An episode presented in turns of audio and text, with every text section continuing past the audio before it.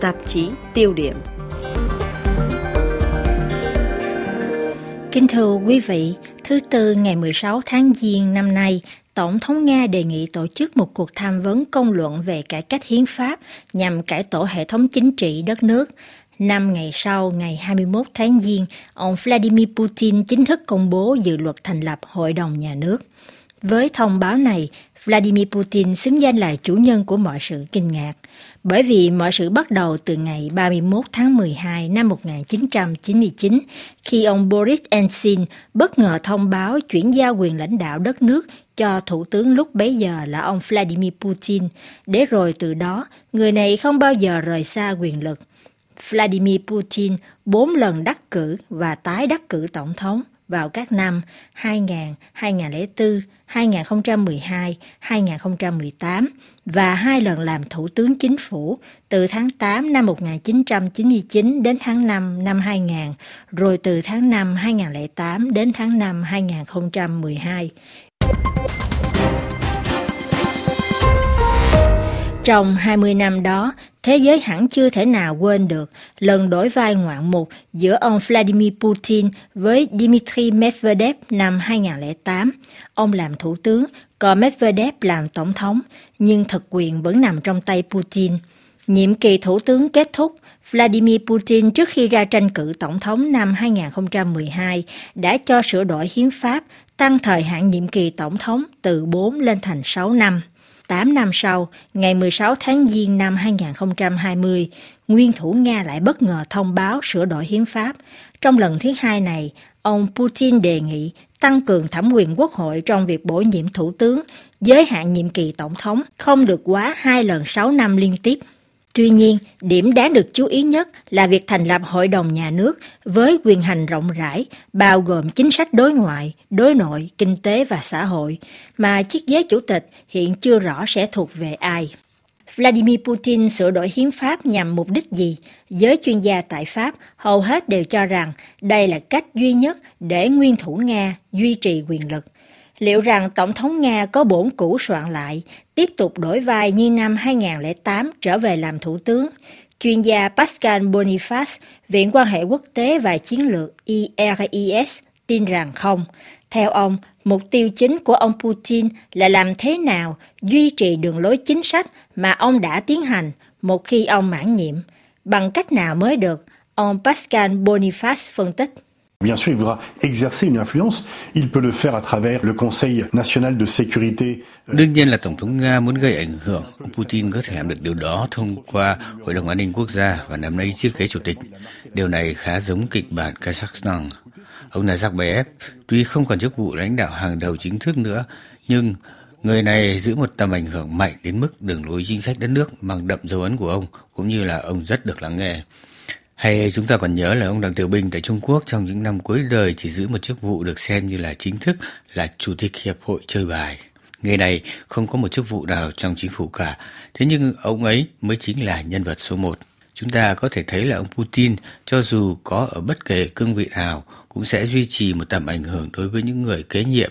Dĩ nhiên không phải lúc nào cũng làm được, nhưng một lần nữa tôi tin rằng điều quan trọng nhất đối với Putin chính là chính sách của ông phải được tiếp tục và Tổ quốc Nga vẫn phải nể trọng. Nhìn lại 20 năm cầm quyền đã qua của chủ nhân Điện Kremlin, người ta không khỏi ngạc nhiên và tự hỏi, làm thế nào mà ông Putin có thể tại quyền lâu đến như thế? Vì sao việc ông cầm quyền lâu không có vẻ gì là gây sốc cho công luận Nga nói riêng và quốc tế nói chung? Nhà nghiên cứu Pascal Boniface lý giải như sau. Mais euh, ce qui explique sa popularité, donc sa longévité en Russie. Điều có thể giải thích cho việc Putin rất được lòng dân, cũng như là có thể tại vị suốt một phần tư thế kỷ chính là vì ông đã mang lại niềm tự hào cho dân tộc Nga. Bị phản đối ở phương Tây, nhưng người dân Nga cho rằng họ đã bị sỉ nhục trong những năm 1990 và chính ông Putin đã trao lại cho họ niềm tự hào đó. Chính ông một lần nữa đã làm cho nước Nga được tỏa sáng trên trường quốc tế bằng những phương tiện hạn hẹp. Hơn nữa, so với thời kỳ khủng hoảng của những năm 1990, tình hình kinh tế tuy không mấy gì tươi sáng, nhưng dẫu sao cũng đã khá hơn. Đừng quên rằng GDP của Nga trong giai đoạn 1991-2000 đã bị giảm đến một nửa. Nhưng nếu ông Putin rất được lòng dân ở Nga, thì ở thế giới phương Tây ông lại không được như thế. Nhưng việc ông cầm quyền lâu không là vấn đề, bởi vì có rất nhiều nguyên thủ và lãnh đạo chính phủ cầm quyền từ lâu. Một số thân với phương Tây, một số khác là đối thủ cạnh tranh.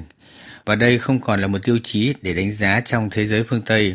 Họ chủ yếu chỉ trích ông Putin về đường lối chính sách của ông hơn là thời gian cầm quyền. Giờ đây, trong khuôn khổ của luật lệ, Vladimir Putin không thể tái tranh cử nhiệm kỳ thứ năm. Hơn nữa, tuy tỷ lệ được lòng dân vẫn còn cao, khoảng 70%, nhưng Tổng thống Nga ngày càng phải đối mặt với làn sóng bất bình trong nước. Các thành tích quân sự bên ngoài lãnh thổ không còn làm cho người dân Nga hào hứng như vụ sáp nhập bán đảo Crimea hay cuộc khủng hoảng ở đông Ukraine. Bởi vì từ 5 năm qua, tình trạng nghèo khổ không suy giảm và thu nhập bình quân của người dân Nga bị giảm đến 12%. Những vấn đề kinh tế xã hội bắt đầu có những tác động tiêu cực đối với uy tín của ông Vladimir Putin nói riêng và đảng cầm quyền nước Nga thống nhất nói chung, mà cuộc bầu cử Hội đồng thành phố Moscow hồi tháng 9 năm 2019 là một ví dụ điển hình. Với ông Toknike Gordache, cựu ngoại trưởng Georgia, giảng viên trường khoa học chính trị Sampo tại Paris, thì đây là một trong những nguyên nhân chính khiến lãnh đạo Nga lo lắng và gấp rút cho sửa đổi hiến pháp. Il y a eu une crise économique en Russie qui s'est un petit peu tassée. Aujourd'hui, on est, on est plutôt dans une phase de stagnation. Đúng là có một cuộc khủng hoảng kinh tế tại nước Nga. Đất nước này hiện đang trong giai đoạn kinh tế tăng trưởng chậm, có thể nói là không đủ sức cất cánh, bởi vì nước Nga khá bị chậm trễ so với các nước phát triển chính như là châu Âu, Hoa Kỳ và Nhật Bản. Nếu muốn đuổi kịp những nước trên đây, Nga cần phải có một mức tăng trưởng khá lớn.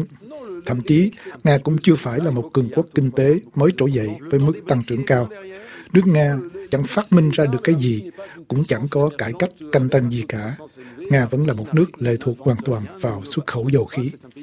Và chúng ta thấy rõ là tiền có được đã không được sử dụng cho việc phát triển kinh tế, mà chỉ dùng để hiện đại hóa quân đội hay để ghi điểm trên bàn cờ địa chính trị quốc tế, chứ không phải để hiện đại hóa kinh tế quốc gia.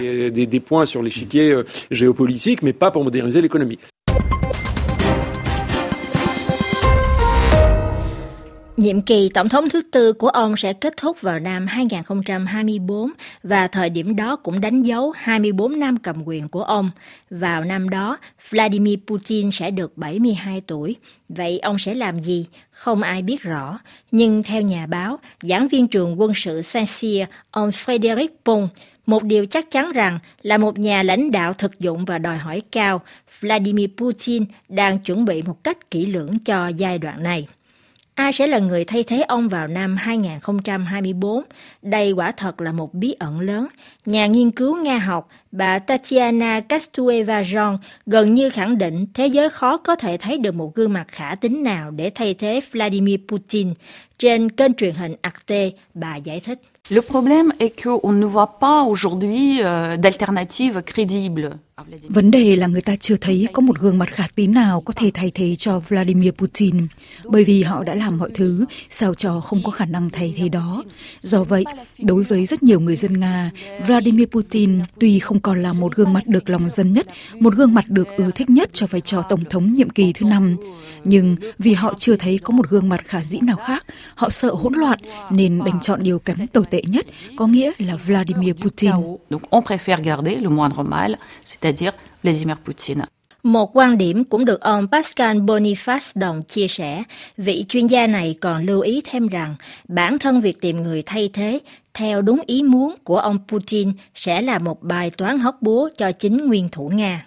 Mais il est certain que Poutine ait pris une telle importance dans le dispositif politique russe. Điều chắc chắn là ông Putin đã có một ảnh hưởng to lớn trong hệ thống chính trị Nga đến mức ông che mờ, thậm chí làm cho tất cả những người khác không tồn tại. Chúng ta thấy rõ là ông Medvedev đã không thể nào có được một vai trò quan trọng nào, ngay cả khi ông ấy làm tổng thống, ông ấy bị chiếc bóng của Putin che khuất. Thế nên, cần phải chuẩn bị giai đoạn chuyển tiếp bởi vì nếu như Putin muốn rằng các chính sách của ông được duy trì cần phải có một người giỏi giang chứ không chỉ đơn giản là một người thừa hành. Đây thật sự là một thế lưỡng nan đối với ông Putin. Nếu đưa một người tài giỏi rốt cuộc chính ông có thể trở thành chiếc bóng của người đó. Nhưng nếu đó là một người tầm thường, trong trường hợp này, tương lai chính sách của ông bị lầm nguy